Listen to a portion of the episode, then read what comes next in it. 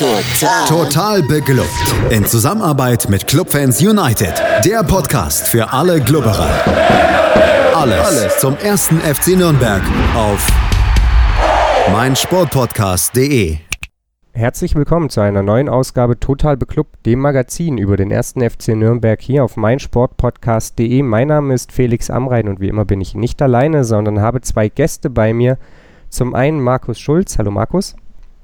Hallo. Und zum anderen Stefan Helmer von unserem Kooperationspartner Club Fans United. Hallo Stefan. Hallo, hallo. Ja, wir wollen darüber sprechen, dass Pokal doch nicht nur einmal im Jahr in Nürnberg ist. Der erste FC Nürnberg hat mit 1 zu 0 beim FC Ingolstadt gewonnen. Ähm, wie es dazu kam, das lasse ich mir von euch erzählen, denn äh, ja, die Internetverbindung auf der Bahnstrecke Nürnberg-Stuttgart ist nicht so gut, als dass man ein Spiel auch nur audiotechnisch verfolgen könnte. Ähm, deswegen bin ich gespannt auf eure Einschätzung. Ein bisschen was habe ich gehört, passt nicht so richtig zu dem, was ich gelesen habe. Umso ja, gespannter bin ich, wie ihr das Spiel erlebt habt und ähm, was wir für Schlüsse daraus ziehen können. Äh, anfangen wollen wir, Markus, mit der Aufstellung, denn da wurde ganz schön rotiert. Ähm, wir hatten das auch so ein bisschen im Podcast letzte Woche gefordert und ich glaube, die meisten Fans hatten sich das auch irgendwie erhofft dass es da eine Veränderung geben würde, dass sie dann so weitreichend ausfallen wird, habe ich persönlich dann gar nicht ja, ja unbedingt erwartet. Ähm, wie hast du die Aufstellung gesehen? Also mir war zumindest mal klar, äh, dass Kanadi da äh, ganz schön rotieren wird. Ähm, in, der, in der Pressekonferenz hat er ja schon angekündigt, dass äh, Luxe für Martinia im Tor stehen wird. Ähm, Allerdings war das jetzt ein Wechsel, der weniger leistungsbezogen war, sondern Martinias Frau äh, hat ihr erstes Kind zur Welt gebracht und deswegen hatte unser Co-Captain dann sozusagen kinderfrei.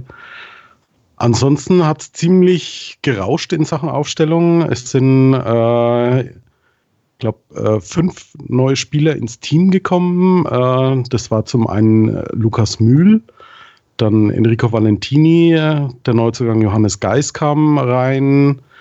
Äh, Michael Ischak hat von Beginn an gespielt und Sebastian Kerr kam dann noch mit ins Team.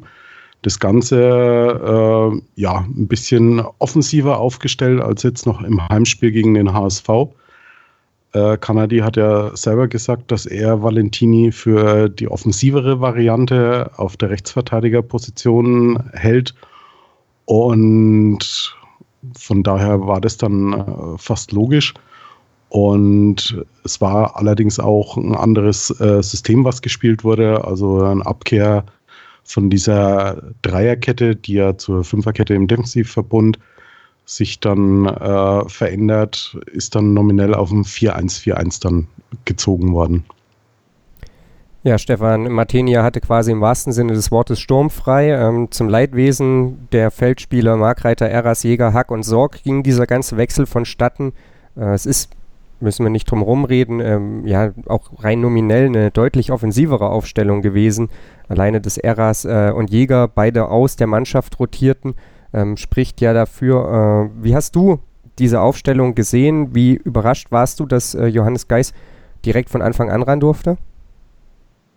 Also ich war auch überrascht von den vielen Wechseln, obwohl man sich eigentlich hätte fast denken können nach dem zweiten Spiel in vier Tagen und äh, noch dazu ein wichtiges Spiel.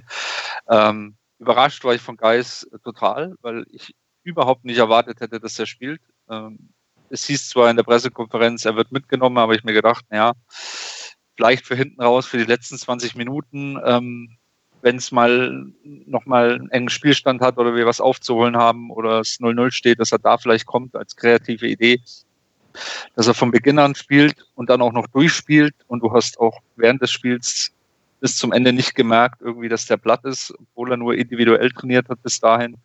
Ähm, das ist schon Hut ab und ja, zu Geist braucht man jetzt nicht mehr viel sagen. Jeder, der das Spiel gesehen hat, der kommt zu dem Schluss, das ist genau der Mann, der uns äh, seit gut einem Jahr fehlt. Ähm, einer, der aus der tief aus der eigenen Hälfte manchmal kommt und dann lange Pässe in die Spitze spielt und die dann auch ankommen und das Spiel lenkt, das Spiel verlagert. Also ich äh, freue mich sehr über Geis. Ja, ich glaube, das tun die meisten FCN-Fans. Äh, lasst uns ins Spiel reingehen. Die ersten paar Minuten habe ich gehört, die gingen nicht so erfreulich los. Ball lag direkt erstmal im Tor, zweite Minute. Äh, da waren, glaube ich, schon die großen Befürchtungen bei allen da, dass wir eben genau das erleben, was man vielleicht so ein bisschen geunkt hatte vor dem Spiel. Insgesamt scheint so eine Partie gewesen zu sein in den ersten 45 Minuten, die ordentlich hin und her wogte. Auf jeden Fall eine Begegnung auf Augenhöhe. Wie hast du diese ersten 45 Minuten wahrgenommen, Markus? Ja, also du hast es angesprochen, gleich nach zwei Minuten äh, kam eine Flanke von der, von der rechten Seite. Ähm, bei uns ein bisschen Tovabo im, im eigenen Strafraum und schwupps war der Ball äh, hinter Luxe im, äh, im Kasten gelegen. Ist vom Schiedsrichter dann aber nicht anerkannt worden, zu Recht äh, wegen, wegen Abseitsstellung. Direkt vor Luxe stand ein Ingolstädter äh, Stürmer, der ihn da behindert hat also zumindest äh, die Sicht behindert hat. Und ja, es ging dann mehr oder minder von, von beiden Seiten so mit, mit offenem Visier dann äh, kräftig weiter. Wobei man sagen muss, ähm, dass die Ingolstädter zumindest die besseren Chancen hatten. Ähm, es war, glaube ich, ein leichtes spielerisches Übergewicht vom 1. FC Nürnberg da. Aber so wirklich was Zählbares kam nicht dabei raus, wenn man jetzt mal die, die sechste Spielminute da ausklammert, als Ishak äh, schön den Sebastian Kerk steil geschickt hat. Ähm, der lief dann Richtung Strafraum zu und ist direkt an der Strafraumgrenze dann äh, gefault worden. Ähm, lässt sich trefflich drüber streiten. Äh, also für mich war es auf jeden Fall ein Foul nicht zwingend äh, Foul-Elfmeter, weil ich glaube, das äh, Foul war noch direkt vor der Strafraumgrenze. Aber zumindest hätte es ein Minimum Freistoß geben müssen. Und ja, nach der, nach der Regelauslegung ist es halt dann auch so, äh, es war der letzte Mann, wäre dann auch Notbremse gewesen. Aber Schiedsrichter hat da Gnade vor Recht ergehen lassen. Und kurz darauf war dann, äh, ich glaube, 21. Minute oder wann das war, äh, hatten wir dann auch äh, nach einer Ecke von Johannes Geis kam äh, Sörensen mit dem, mit dem Kopf dann direkt zum Ball und hat äh, das Spielgerät im, in der, im Tor versenkt. Aber auch da ist das Tor nicht gegeben worden wegen Abseits, weil Dovedan äh, ja, ziemlich knapp vorm äh, Ingolstädter Keeper gestanden hat und ja, mehr oder minder ausgleichende Gerechtigkeit. Und ja, so hat es das Spiel dann die ganze Zeit ein bisschen hin und her gewogt. Stefan, der ähm, Markus hat schon die, die Situation angesprochen, die, glaube ich, die größten Aufreger waren in Halbzeit 1. Äh, Alex, äh, also Alexander Endel von Club Fans United, hat ja in seinem Nachbericht da auch ähm, ja alle drei Situationen angesprochen. Man hat die ja auch eben ein bisschen unterschiedlich gewertet. Wie hast du sie gesehen? Also diese Situation in der zweiten Minute abseits, da gibt es wenig dran rumzudeuteln, wenngleich die in der Sportschau-Zusammenfassung einfach nicht vorkommt, genauso wie das Abseits des FCN, wo man wohl schon deutlich mehr darüber streiten kann, ob es das wirklich ist. Und dann gibt es noch die Situation eben, die Markus auch schon genannt hat, in der sechsten Minute, als Kerk zu Fall kommt. Wie hast du diese drei Situationen ja, für dich eingeordnet? Ja, also das erste in der zweiten Minute, ja, sage ich Gott sei Dank, ähm, aber kann man von Schiedsrichterseiten zu pfeifen. Ähm, ganz klar steht vom Torwart, behinderten Torwart, dadurch die Sicht. Ähm, kann man so abpfeifen und muss dann auch im Gegenzug unser Tor, das wir dann machen, wo wir dann ähnlich vom Torwart steht, ähm, das ist dann ausgleichende Gerechtigkeit. Wenn er das erste Tor von Ingolstadt abpfeift, dann muss er auch unseres abpfeifen. Ähm, das geht so in Ordnung, finde ich. Ähm, bei dem Foul am Kerk, also ja, das ist ein Foul und das muss gepfiffen werden. Und wenn es gepfiffen wird, dann ist es rot, weil es Notbremse ist. Ähm, weiß nicht, warum der Schiedsrichter da nichts gemacht hat, warum der Linienrichter da auch nichts gemacht hat, weil der spielt überhaupt nicht den Ball, der zerrt nur an Kerk, äh, der Ingolstädter, und, und reißt ihn dann mit runter. Also hätte normalerweise äh, Freistoß rote Karte geben müssen. Ja, Daniel Siebert war der Unparteiische in der Begegnung, ähm, hat sich da ja auf jeden Fall nicht dahingehend entschieden, ähm, dass es da irgendwie einen Pfiff gab. Das Spiel lief einfach weiter. Äh, rückblickend hat es jetzt keine Auswirkungen auf das Spiel gehabt. Wer weiß, ob äh, Nürnberg gegen 10 Ingolstädter besser zurechtgekommen wäre. Ähm, ist müßig darüber zu spekulieren, aber äh, es sind sich ja scheinbar alle darüber einig, dass mindestens ein Pfiff hätte erfolgen müssen. Äh, wie dann die Entscheidung ausgefallen wäre, äh, ist dann ja eine andere Diskussion. Stefan, äh, wie hast du die erste Halbzeit in ihrer Gesamtheit äh, gewertet? Siehst du das wie Markus, dass der FCN ein bisschen mehr vom Spiel hatte, aber Ingolstadt eigentlich die zwingenderen Chancen? Ja, ich glaube, es war größtenteils ausgerichtet. Die zwingenden Chancen, ja, also die richtig hundertprozentige, ja, der eine Schuss, der da, weiß nicht, wer das war, äh, ein bisschen neben das Tor geht, knapp neben das Tor, wo, wo eine Ingolstädter so ein 16er abzieht. Okay. Ähm, ansonsten war es ein Spiel auf Augenhöhe und ich habe auch nichts anderes erwartet. Ich sah uns jetzt auch nicht vor dem Spiel in der Favoritenrolle, weil Ingolstadt ist ein Absteiger, der, Abstand zwischen dritte Liga und zweite Liga ist jetzt nicht so groß. Ähm, die Ingolstädter sind super reingekommen in die dritte Liga, haben, glaube ich, äh, drei Spiele gewonnen, ein Unentschieden. Wir sind ein bisschen durchwachsen in die zweite Liga gestartet. Von daher habe ich mir auch da so ein recht ausgeglichenes Spiel erwartet von Anfang an.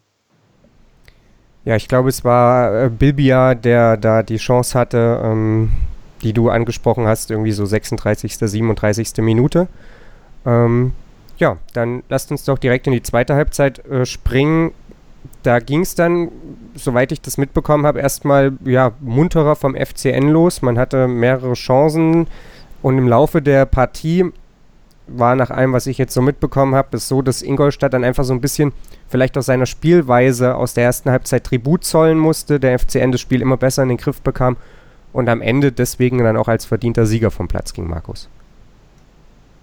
Ja, sie sind also vor allem doch deutlich äh, mutiger aus der, aus der Halbzeit dann rausgekommen, haben immer öfter dann auch mal äh, schön schnell und, und steil äh, nach vorne in den Raum reingespielt ähm, besonders aufgefallen ist mir das gute Zusammenspiel zwischen zum einen Enrico Valentini und Sebastian Kerk. Äh, immer dann, wenn, wenn Kerk auf dem rechten Flügel rausrotiert war.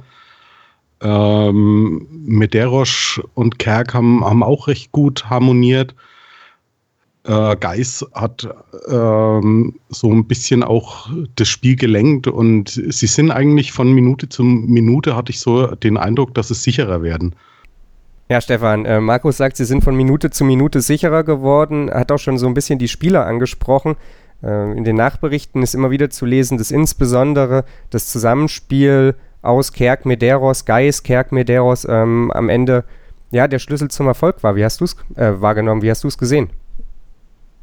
Ja, ähnlich. Also vor allem Geist ist ich war so erleichtert, wie ich nach einer Stunde und habe gemerkt, ey, der spielt immer noch, der ist fit ähm, und, und das ist einfach genau dieses Element, was, wie gesagt, seit über, über einem Jahr gefehlt hat.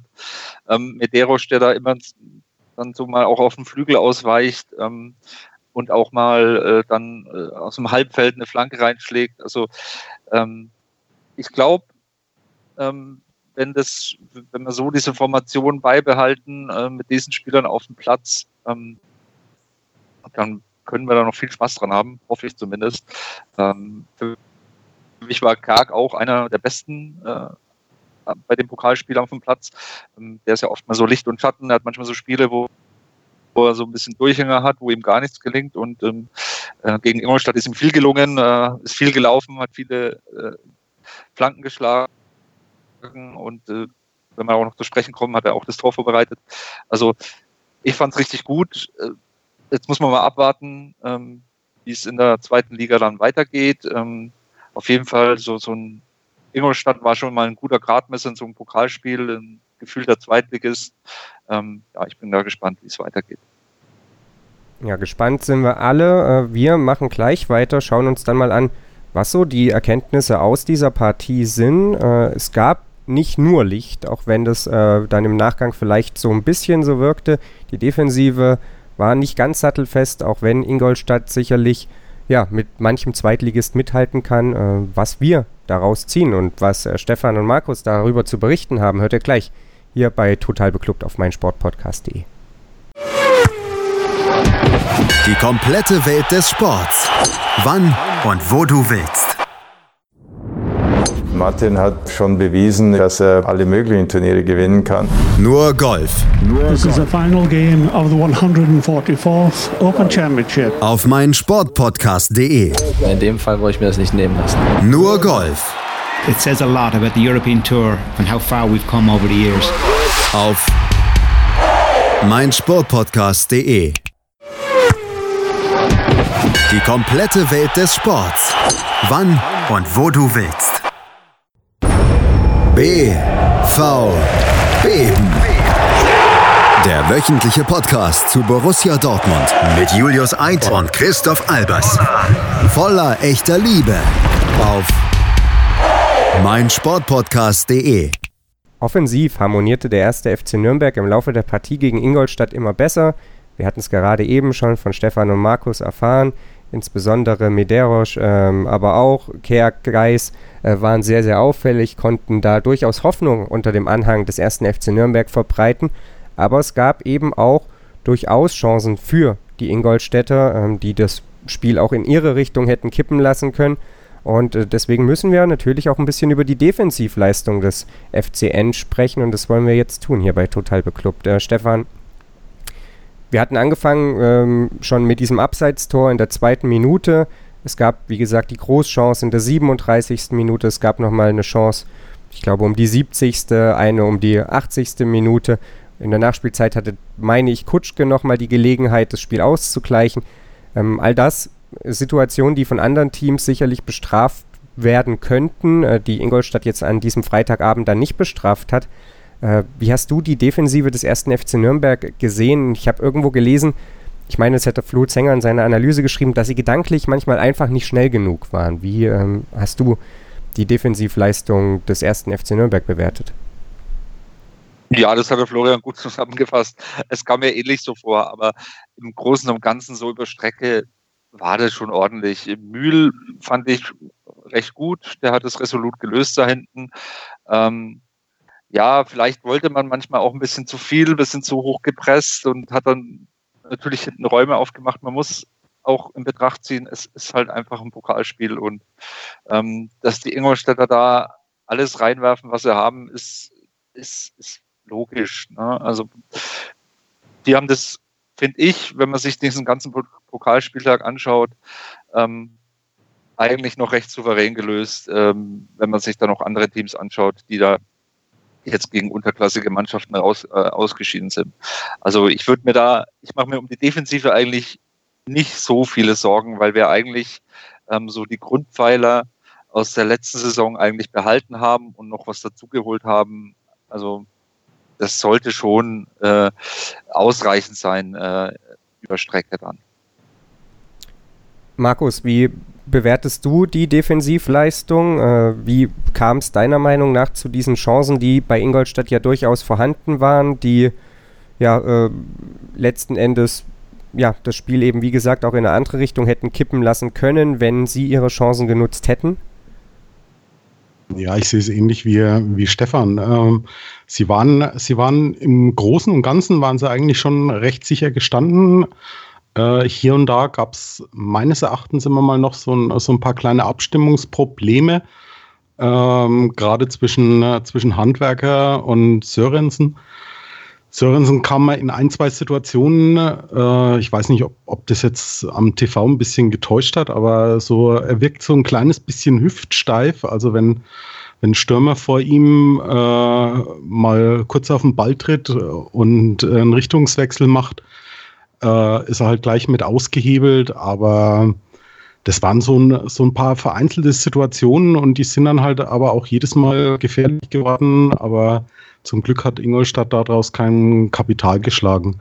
Aber ich glaube, im Großen und Ganzen äh, wird sich das so in den nächsten zwei, drei Spielen dann äh, ein bisschen reguliert haben. Und ich glaube auch nicht, dass wir uns da großartig Sorgen machen müssen ja, hüftsteif war, zumindest ja am Montag gegen den HSV, als er ganz schön ausgewackelt wurde. Ähm, mal gucken, wie sich das im Laufe der Saison fortsetzt. Ich, was mich interessieren würde, ist, wie ihr die Rolle von Hanno Behrens gesehen habt. Der musste ja nach allem, was ich sah, jetzt ähm, wirklich auf der 6 ran.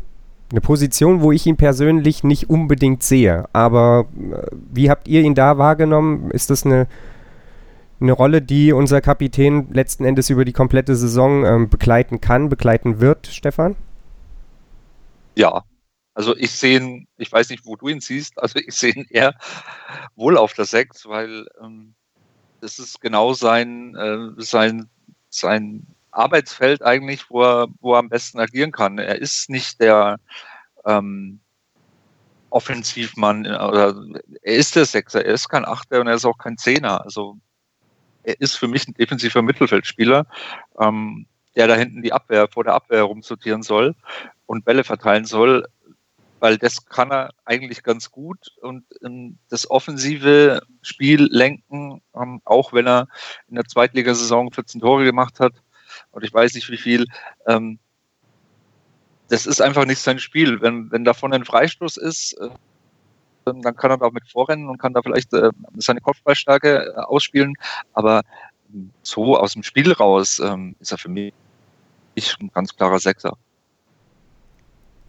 Ja, ich sehe ihn tatsächlich einfach so ein Stückchen weiter davor. Ich sehe ihn eben, vielleicht aber auch, weil ich die Sechs anders interpretiere, als es Damir Kanadi tut, ähm, sehe ich ihn eben nicht unbedingt da, weil für mich der Sechser irgendwo eine spielöffnende Funktion hat, insbesondere wenn du dahinter zwei Innenverteidiger hast, die das nicht unbedingt können. Äh, das ist der Grund, warum ich ihn da nicht unbedingt sehe, sondern eben ein Stück weiter vorne, dass er im Zweifelsfall einfach auch ja, dann da ein bisschen auf die Abwehr zulaufen kann als Achter. Ähm, ich sehe ihn nicht so als Spielgestalter, aber deswegen hätte ich vor dem Spiel, muss ich auch sagen, erwartet, dass Geis und Behrens genau umgedreht spielen. Aber ähm, ja, da sind wir verschiedener Ansicht. Markus, wie hast du die Rolle von Behrens in dem Spiel wahrgenommen? Also in der ersten Halbzeit war es ganz, ganz deutlich, dass im, im Spielaufbau äh, äh, hat sich Behrens dann genau zwischen die beiden Innenverteidiger auch zurückfallen lassen. Das war dann im Spielaufbau dann doch mehr oder minder zum Teil äh, eine Dreierkette mit hochstehenden Außenverteidigern. Ähm, wenn du mich vor, ja, sagen, sagen wir mal noch nach der, nach der Vorrunde von der äh, letzten Bundesliga-Saison gefragt hättest, hätte ich auch gesagt, Behrens äh, gehört weiter nach vorne. Aber es, was mir halt aufgefallen ist gegenüber der vorletzten Zweitligasaison, als er so viele Tore gemacht hat, ihm fehlt einfach die Geschwindigkeit. Und äh, er ist dadurch in meinen Augen nicht mehr als dieser Box-to-Box-Spieler geeignet, weil wenn er mit nach vorne geht, er braucht teilweise äh, bei gegnerischen Kontern einfach zu lang, bis er dann wieder nach hinten kommt. Und von daher sehe ich ihn auch, also definitiv auf der 6 äh, Johannes Geis ein Stück weiter nach vorne ähm, halte ich für die richtige Position, weil er dann auch näher an der, an der Offensivreihe ist und dadurch die Bälle dann ein bisschen äh, gefährlicher noch verteilen kann. Und ja, also für mich auch Hanno Behrens ein Stück weiter hinten an der richtigen Stelle. Ja, deswegen lade ich mir Experten ein, damit ich da erstmal grundlegend abgewiegelt werde und äh, zurechtgewiesen. Äh, so, äh, sind wir mal gespannt. Ich, äh, ja, äh, wenn, wenn Hanno Behrens seine Aufgabe da gut erfüllt hat, dann bin ich sehr, sehr willens, dass er weiter da spielt. Äh, bin gespannt, wie das ähm, ja, sich in der, in der restlichen Saison fortsetzen wird.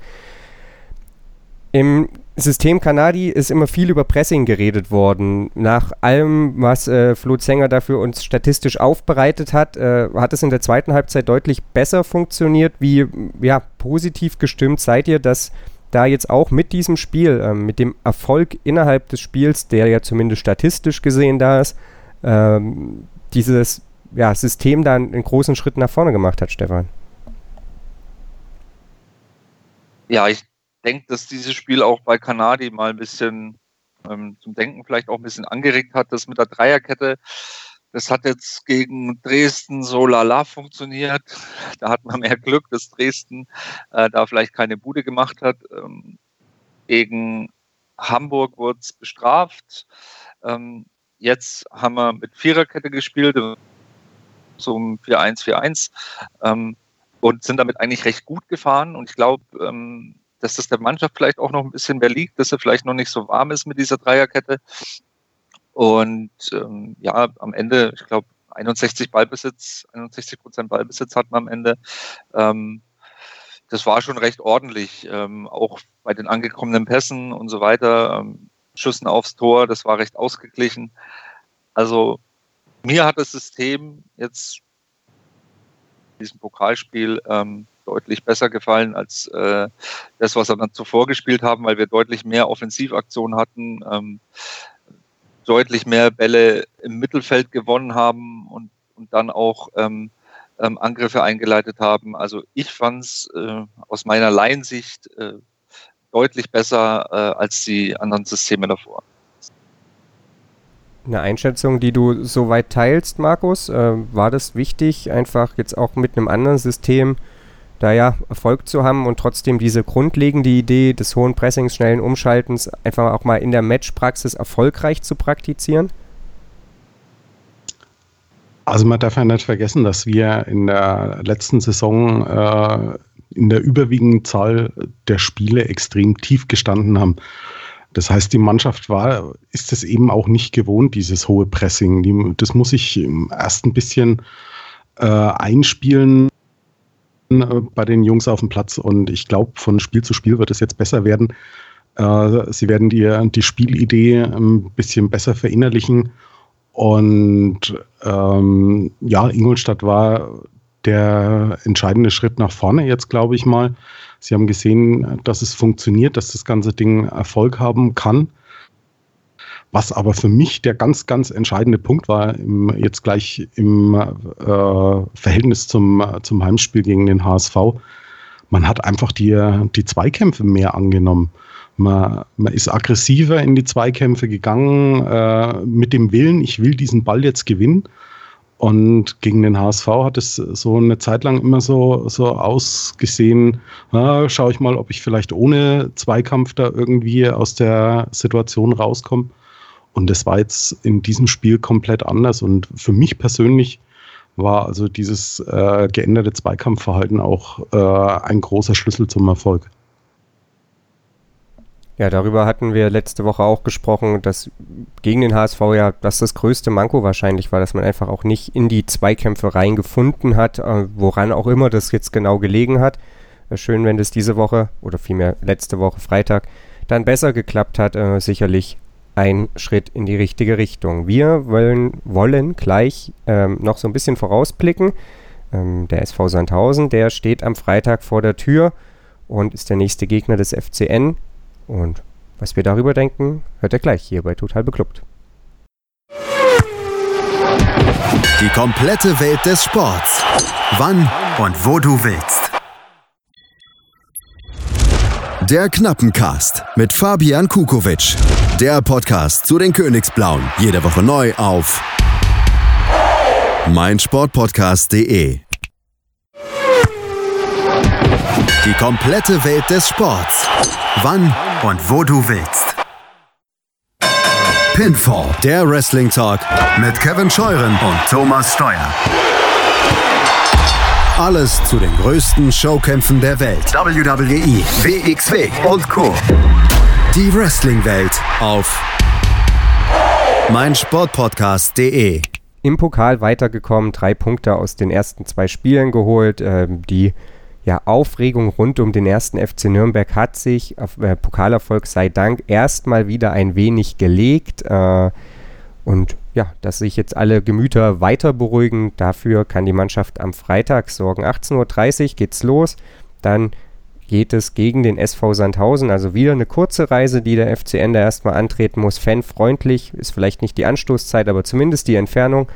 Und wir wollen jetzt noch so ein bisschen uns darüber unterhalten, was wir da erwarten, was äh, vielleicht auch auf uns zukommt. Zu Gast hier bei Total Beklubbt sind immer noch Markus Schulz und Stefan Helmer. Der SV Sandhausen hat keinen guten Saisonstart hingelegt. Sie haben 1 zu 1 in Kiel gespielt zum Auftakt, haben dann 0 zu 1 gegen Aufsteiger Osnabrück ähm, gewonnen, der der übernächste Gegner des FCN ist und haben dann ja im Pokal das, wie, das wieder, ja, ganz okay. Ähm, immerhin nur 0 zu 1 gegen Gladbach verloren, wobei ja das Zustandekommen mit diesem ganzen Wetter-Hickhack auch so seine Geschichte für sich war. Äh, aber das haben die sich vielleicht auch ein bisschen anders vorgestellt. Also Sandhausen, ja, nicht so gut in die Saison reingekommen. Ähm, formal natürlich der FCN wie, wie immer Favorit. Markus, was äh, erhoffst du dir, erwartest du ähm, von der Mannschaft jetzt an diesem Freitag? Also ich erwarte mir eigentlich, dass er äh, ungefähr dieselbe Spielanlage wieder haben wie jetzt im Pokal gegen Ingolstadt. Personell dürfte sich nicht ganz so viel ändern. Christian, Christian Martenia wird wieder zwischen die Pfosten gehen. Ansonsten, ja, vielleicht unsere Innenverteidiger äh, wieder durchrotieren, dass diesmal vielleicht Mühl und Markreiter spielen, Sörensen mal äh, eine Auszeit bekommt. Aber ansonsten glaube ich nicht, dass großartig gewechselt wird. Und ja, du hast es angesprochen. Also Sandhausen gegen Nürnberg, die Favoritenrolle ist ganz klar verteilt. Ähm, Sandhausen hat vor der Saison ziemlichen personellen Aderlass auch gehabt. Äh, unter anderem äh, Andrew Wooten verloren und äh, Schleusener auch, der jetzt äh, bei uns im Kader ist, sein Schienbeinbruch im Moment noch auskuriert. Und von daher, ja, alles andere als ein souveränes Auftreten zumindest äh, des ersten FC Nürnberg ähm, wäre für mich schon eine Überraschung. Stefan, was erwartest du, ähm, insbesondere dann eben auch im Hinblick auf die Aufstellung des FCN? Markus hat ja gerade so eine Innenverteidiger-Rotation ins, ins äh, ja, Rennen gebracht. Dass Luxe nicht mehr im Kader, oder nicht im Kader, aber nicht mehr auf dem Feld stehen wird, das ist äh, wahrscheinlich so sicher wie das Arm in der Kirche. Ähm, was erwartest du sonst? Gehst du davon aus, dass äh, ja, Kanadi da großartig rotieren wird oder jetzt erstmal das Vertrauen an diejenigen schenkt, die es im Pokal insbesondere in Halbzeit 2 gut gemacht haben? Also ich glaube, dass er den, das Vertrauen den Pokalspielern schenkt. Jetzt vielleicht nicht allen. Es kann sein, dass da Sörensen rausrotiert gegen, gegen Markreiter, aber ich denke so von der Grundformation her, von der taktischen Aufstellung, ähm, dass er das vielleicht beibehält. Ähm, es hat ja jetzt gegen Ingolstadt eigentlich ganz ordentlich funktioniert, auch wenn da noch ein bisschen Luft nach oben ist. Ähm, ich erwarte jetzt nicht, dass er mit einer Dreierkette, die dann zur Fünferkette wird, im Defensivverbund spielt, weil äh, Sandhausen ist doch ein anderer Gegner als der HSV jetzt. Ich erwarte mir da auch ein offensives Spiel. Wir, ich sehe uns da auch in dem Spiel als äh, vielleicht so ein leichter Favorit, ähm, weil wir Absteiger sind und weil wir, glaube ich, auch den besseren Kader haben. Und ähm, ja, ähm, bin mal gespannt, äh, wie das dann ausgehen wird. Ähm, erhoffen tue ich mir natürlich äh, einen Sieg und ich erhoffe mir auch, dass wir äh, den nächsten Schritt machen nach dem äh, Pokalspiel jetzt in Ingolstadt. Wo siehst du die größte Baustelle, wenn du sagst, den nächsten Schritt machen? Äh, was ist das, was im Moment ja am meisten hapert, wo der FCN am meisten zulegen muss? Ja, natürlich immer noch die Offensive, auch wenn das jetzt mit Geist schon mal gut angefangen hat. Ähm, was wir ja noch nicht angesprochen haben, eigentlich waren die Standardsituationen, die richtig gut waren von Geist, wenn die Geist geschlagen hat. Ähm, das hat uns auch so ein bisschen gefehlt im, im letzten Jahr. Ähm, da haben wir auch wieder eine, eine Waffe quasi im Kader. Ähm, ja, offensiv, also wir müssen natürlich äh, von unserem Anspruch her dann auch in so einem Spiel ähm, deutlich mehr Torchancen kreieren und vielleicht auch mehr als ein Tor schießen. Das wäre für mich schon mal ein Anfang. Markus, äh, stimmst du dazu? Äh, wie siehst du die Geschichte? Wo muss der FCN am meisten zulegen? Äh, übrigens, lustigerweise wetttechnisch, äh, zumindest bei einem der großen Wettanbieter, ist die Partie sehr, sehr ausgeglichen. Da gibt es eine 2-7er Quote für beide oder ein 3-2 für ein Unentschieden. Äh, überrascht mich persönlich. Äh, aber da ist wahrscheinlich dann die subjektive Wahrnehmung eben auch wieder eine andere. Ja, lustigerweise habe ich so eine äh, genau so eine Quote auch vom äh, Spiel des FCN gegen den HSV gesehen. Was dabei rausgekommen ist, das wissen wir alle. Ähm, ja, also trotz allem, äh, die Favoritenrolle ist klar beim ersten FC Nürnberg.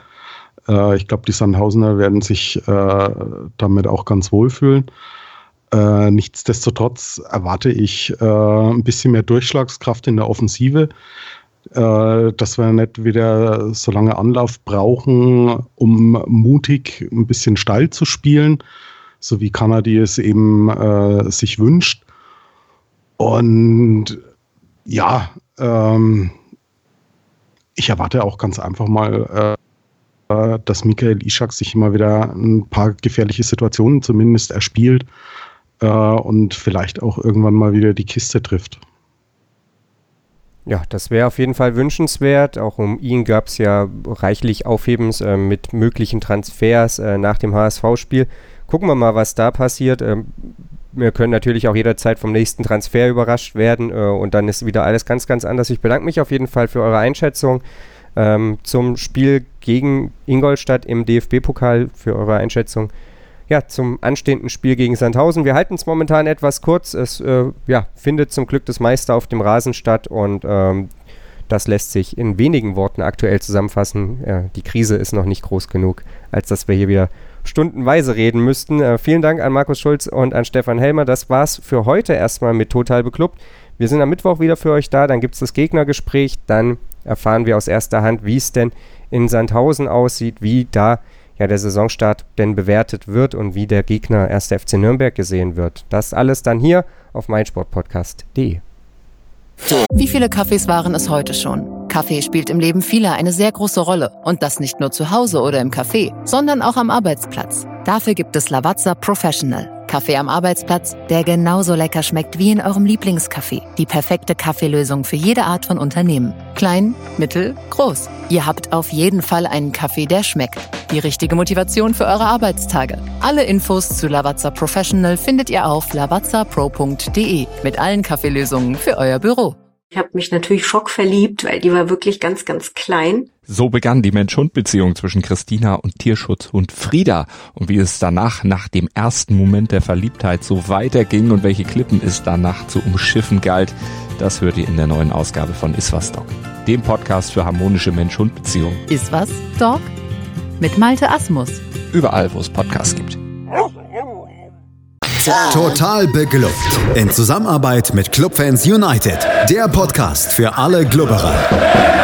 Alles, Alles zum ersten FC Nürnberg auf meinsportpodcast.de. Wir klingen nicht nur gut, wenn wir direkt am Spielfeldrand stehen. Die Adler Mannheim bleiben der Tabellenführer in der deutschen Eishockeyliga. Oder direkt von der Schanze berichten. Wir haben einen spannenden ersten Durchgang gesehen. Bei den Springern Kamil Stoch führt vor Ziel in Bartol. Wir sehen dabei auch noch gut aus. Borgia Sauerland ist offizieller Ausstatter von meinsportpodcast.de. Borgia Sauerland. Berufsbekleidung, Arbeitsschutz und mehr auf borgia-sauerland.de.